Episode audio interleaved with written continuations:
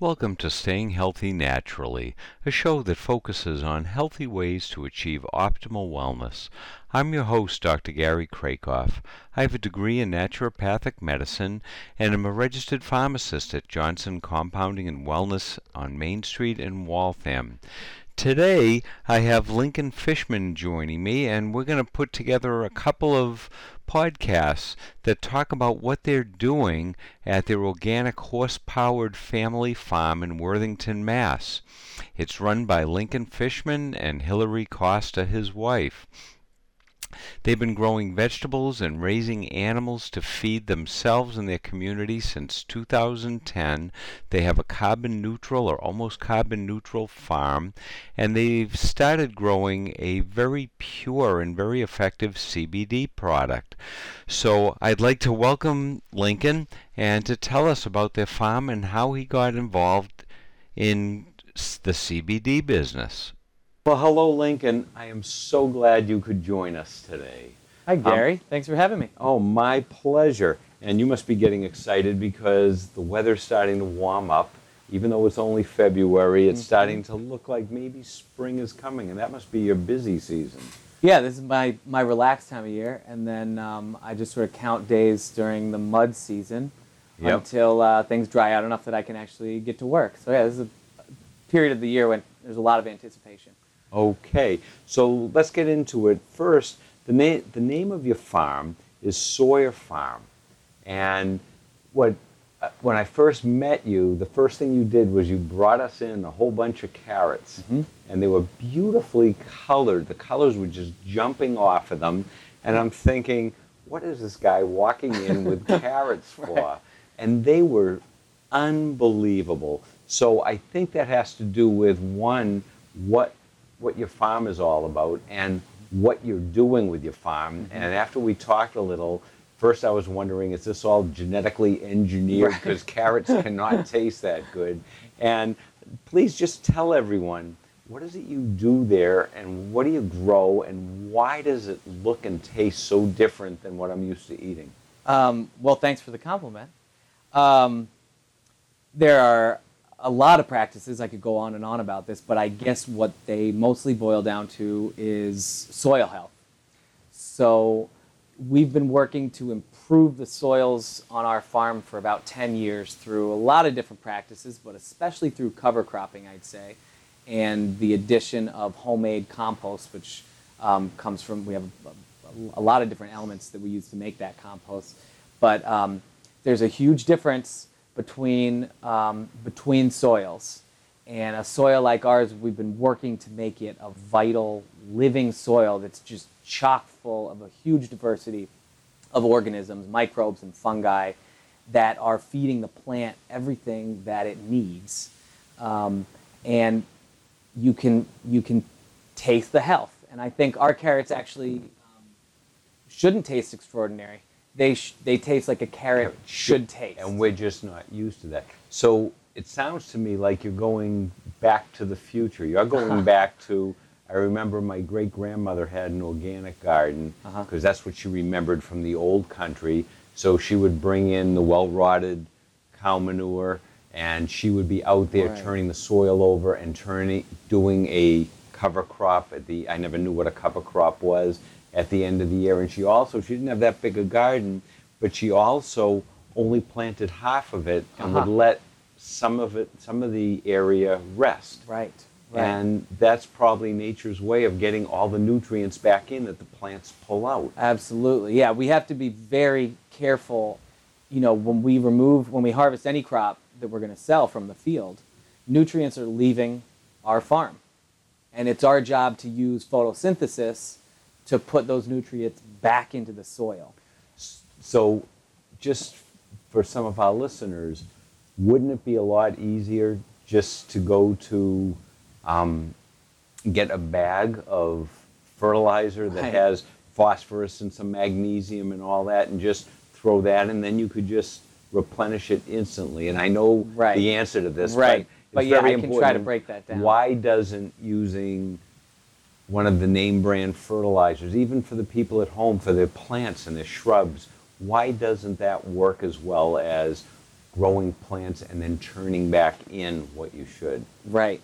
So science has gotten really good at producing um, food that is basically grown on plants that are on life support. So you have a you have a soil that's essentially dirt with no life in it. That's the difference between Yeah. dirt and soil. Soil is alive, dirt is dead. Yeah. You have dead dirt. The plant puts its roots down. There's nothing there for it to eat except what you feed it. And it's also going to be very vulnerable to pests and diseases. So you then come through with other chemicals to make sure that this plant that's essentially unhealthy can manage to survive long enough so that you can harvest um, Okay. a, a cash crop off of it. Um, it might look good. Sometimes it's even going to taste okay. Um, but that's not a healthy plant.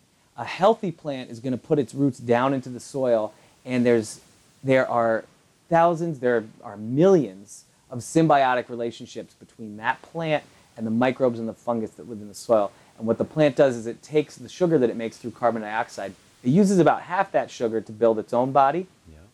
it uses the other half of the sugar to actually trade with the microbes and fungi in So the soil. it's feeding the organisms so it's they stay feeding the or- organisms, and in exchange, they mine minerals and other nutrients that they literally like are trading back and forth with the plant through its roots. So it sounds something like our digestive system, our gut, our microbiome. Absolutely. That and in a similar way, we can keep someone alive who has, um, you know, who's, who has no gut flora. We can keep them alive in the hospital. That's obviously not the ideal. so we could almost say the using the synthetic fertilizers like the standard American diet. It keeps Totally. you alive, but it's not a healthy way. And in the future, you, there's going to be a payback. Absolutely, and part of what it entails is using a lot of chemicals. You know, in humans it would be uh, pharmaceuticals, and, and, and in, in plants it would be uh, chemicals to overcome the kind of disadvantage that we've put them at by growing them in a dead soil, or in humans' cases, you know, feeding them cheeseburgers. Okay, so then you're doing a real good job on getting the soil the way it should be. You're probably choosing the seeds of the crop to make sure it's not genetically engineered and all Right. that. But then when you go over the the growing plants and you drive your tractor over that to do what you have to do, doesn't the diesel exhaust and the drips from the tractor doesn't that contaminate the soil? So you're really spending all this time, but you're putting petrochemicals back into the soil. Right. Well, you led me. Thank you for leading me there. You're because we don't use tractors. So, how do you get anything done? So we've been using a team of uh, draft horses since we started. I I think in our first season we were all by hand, and then uh, we got one horse, and the next year we got a team, and um, and we used the draft horses to do all of the field work. Um, there's a lot of reasons that I like the horses, but I have to tell you, we started just um, out of ignorance because we happened to intern at uh, we interned at four farms. Two of them were horse-powered farms. Absolutely, I mean, the chance of this happening is is tiny. It just it just happened to be our path. It was the first farm we found, and the second farm we found, and really we were so ignorant that when we started when we started we thought some people use horses to do farming and some people use tractors and of course we'd rather use horses it's better for the environment we like animals more than we like uh, machinery um, and it was a cheaper way to get going too because the equipment's a lot cheaper um, so we wandered into this we really wandered into this and we we ended up sticking with it just because we love working with the horses and the other thing that it's allowed us to do is have we've gotten pretty close to what we call a closed loop system, which means we're really not reliant on inputs from the outside. So we don't use chemicals, so we weren't going to buy those anyway. But um, we don't need to buy in much fertility because the horses are harvesting their own hay during the season. They, um, we have, in addition to the five acres of vegetables, there's about um, 20 acres of pasture and hayland. And the horses will make hay there we bring it into the barn. They bring it into the barn, um, and then they get fed in the barn all winter, as, as well as some cows, and, and there's a lot of chickens that are all contributing their manure, and we put a lot of bedding in there, and that all turns into compost and goes back Back. to grow the vegetables. And so the horses are really key to this closed loop system, and the energy that powers the horses is the sunlight that hits the hay fields during the growing season. So the circle of life. The circle of life. over and over. So you're growing vegetables, and we'll talk about that in another Mm-hmm. um, podcast. But what what I f- when you came in, in addition to your delicious carrots and all Mm-hmm. that, you started talking to us about you started growing CBD. Yeah. And knowing you the way I know you, we all need to make a living. Uh-huh. And we're not, some of us are driven by money, and some of us need money to survive. Right. And it sounded like you started growing CBD not because, oh, this is going to be the newest and the best cash crop and I'm going to retire in three years on CBD. You, you started explaining to me what you're doing, and it really made sense.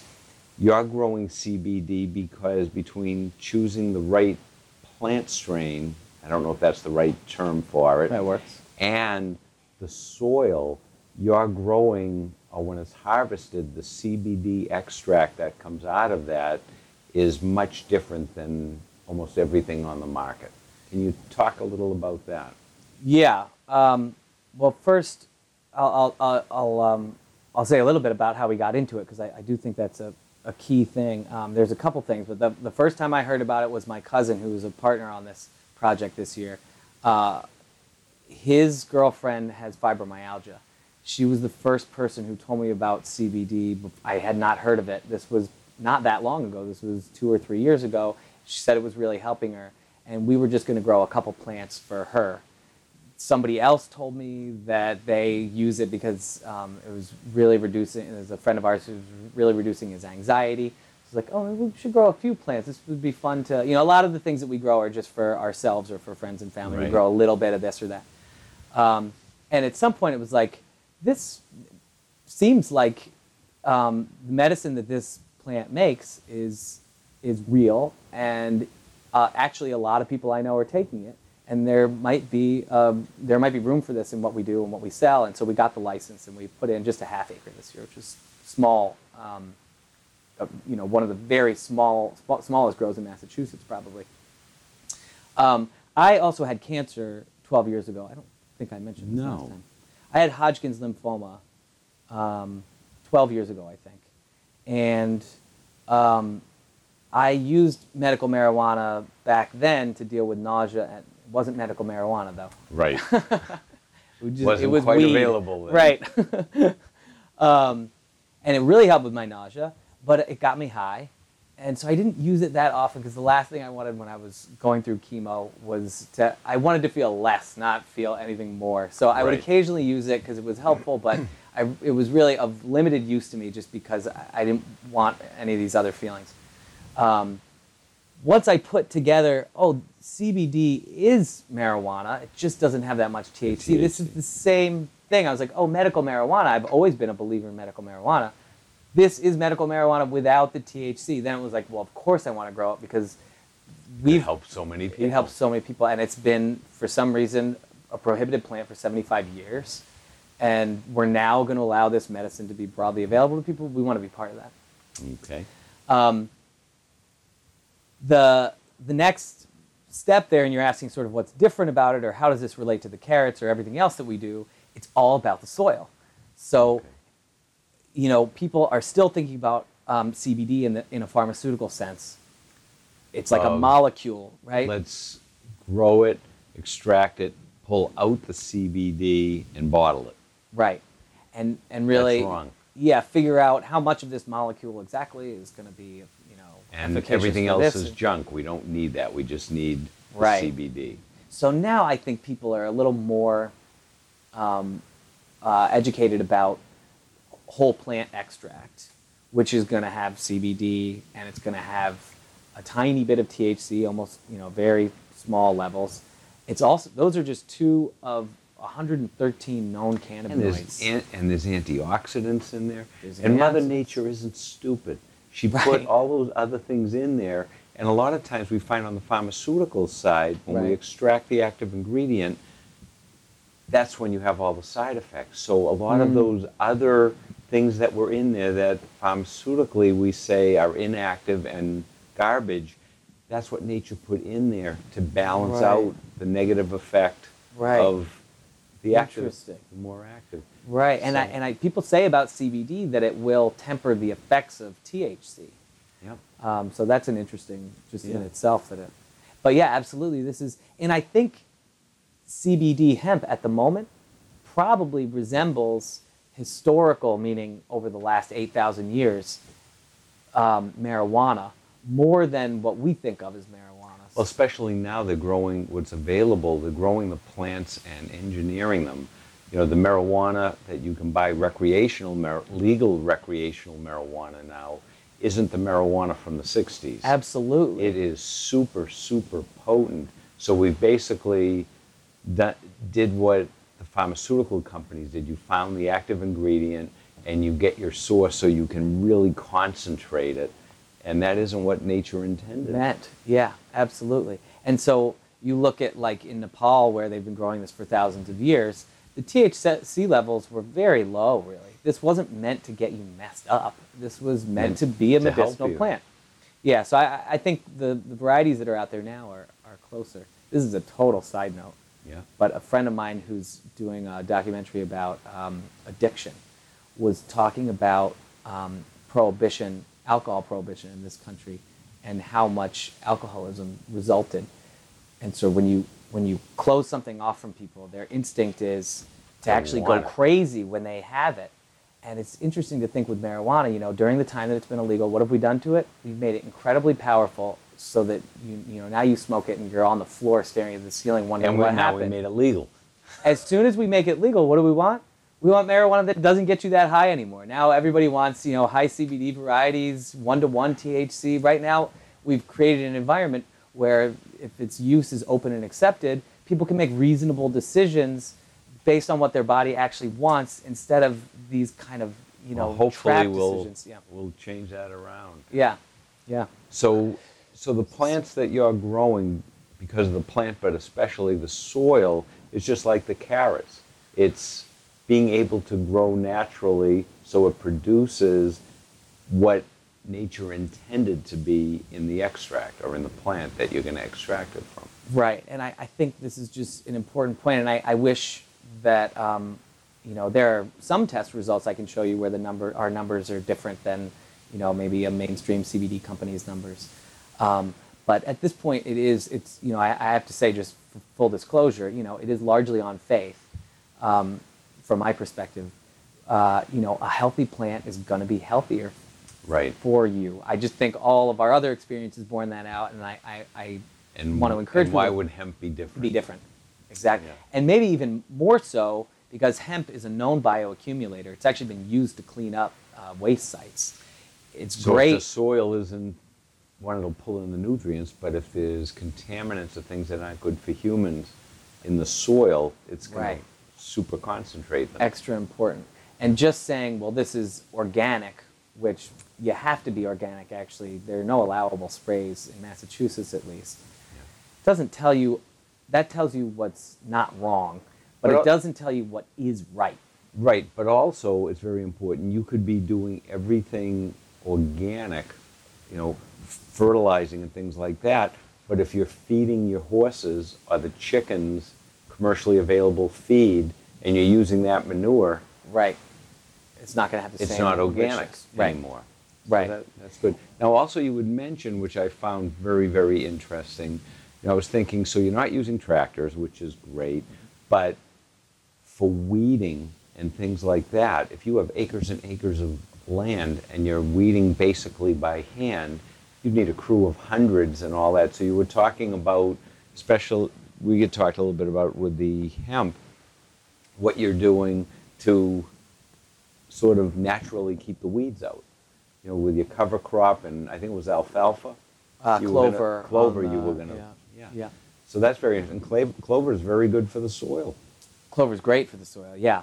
Um, yeah, we, you know, the idea is to have 100% of the field green um, at all times. That's the goal. We're not there yet. Um, and um, I think, you know, every year we try to move closer to that goal. But uh, at, at the moment, what we're essentially doing is the field is, is um, transplant, you know, we transplant the hemp in there. and then we, we keep the weeds out. We kill the weeds um, until early July. So, and the horses do it, by the way, not us. Um, there's really specialized equipment from the 30s and uh, even the 40s. I think is when the last um, McCormick Deering horse-drawn equipment was made. Really sophisticated. It's just as good as any tractor equipment out there. And you ride on this thing, and there's a number of attachments that pull the weeds out as the horses walk down the road. They're, they're really good. They don't step on the plants or anything. Um, once we have cleaned that, those first couple flushes of weeds out and we see that there's not going to be too much weed pressure, we go through by hand and with a crank seeder that sort of rests on your chest and you crank clover seed out underneath the growing plants. And so that clover comes up and creates a thick cover that's going to That stop prevents- erosion, it's going to fix nitrogen, it's going to feed the soil biology, and it's going to be there, importantly, when you harvest your hemp so that your field is covered over the winter and coming into the next spring so that there's really not an opportunity for erosion and, and there really is something for that, all that soil life to eat the whole time. And that's also terrible if you spend all season trying to build up the soil and we have a real rainy, wet winter. Right. To have that topsoil start washing away every year, you're Absolutely. starting from scratch, Scratch. again. Exactly. Well, this Yeah. this is wonderful. Um, great introduction, and thank you very much. And I hope you'll come back and we can delve in a little deeper. I'd love to. Thanks, Gary. You're welcome. Tune in again next week when Lincoln and I will talk about what is CBD, how is it different from marijuana, and how they harvest it, how it's treated, and what a full spectrum CBD extract is.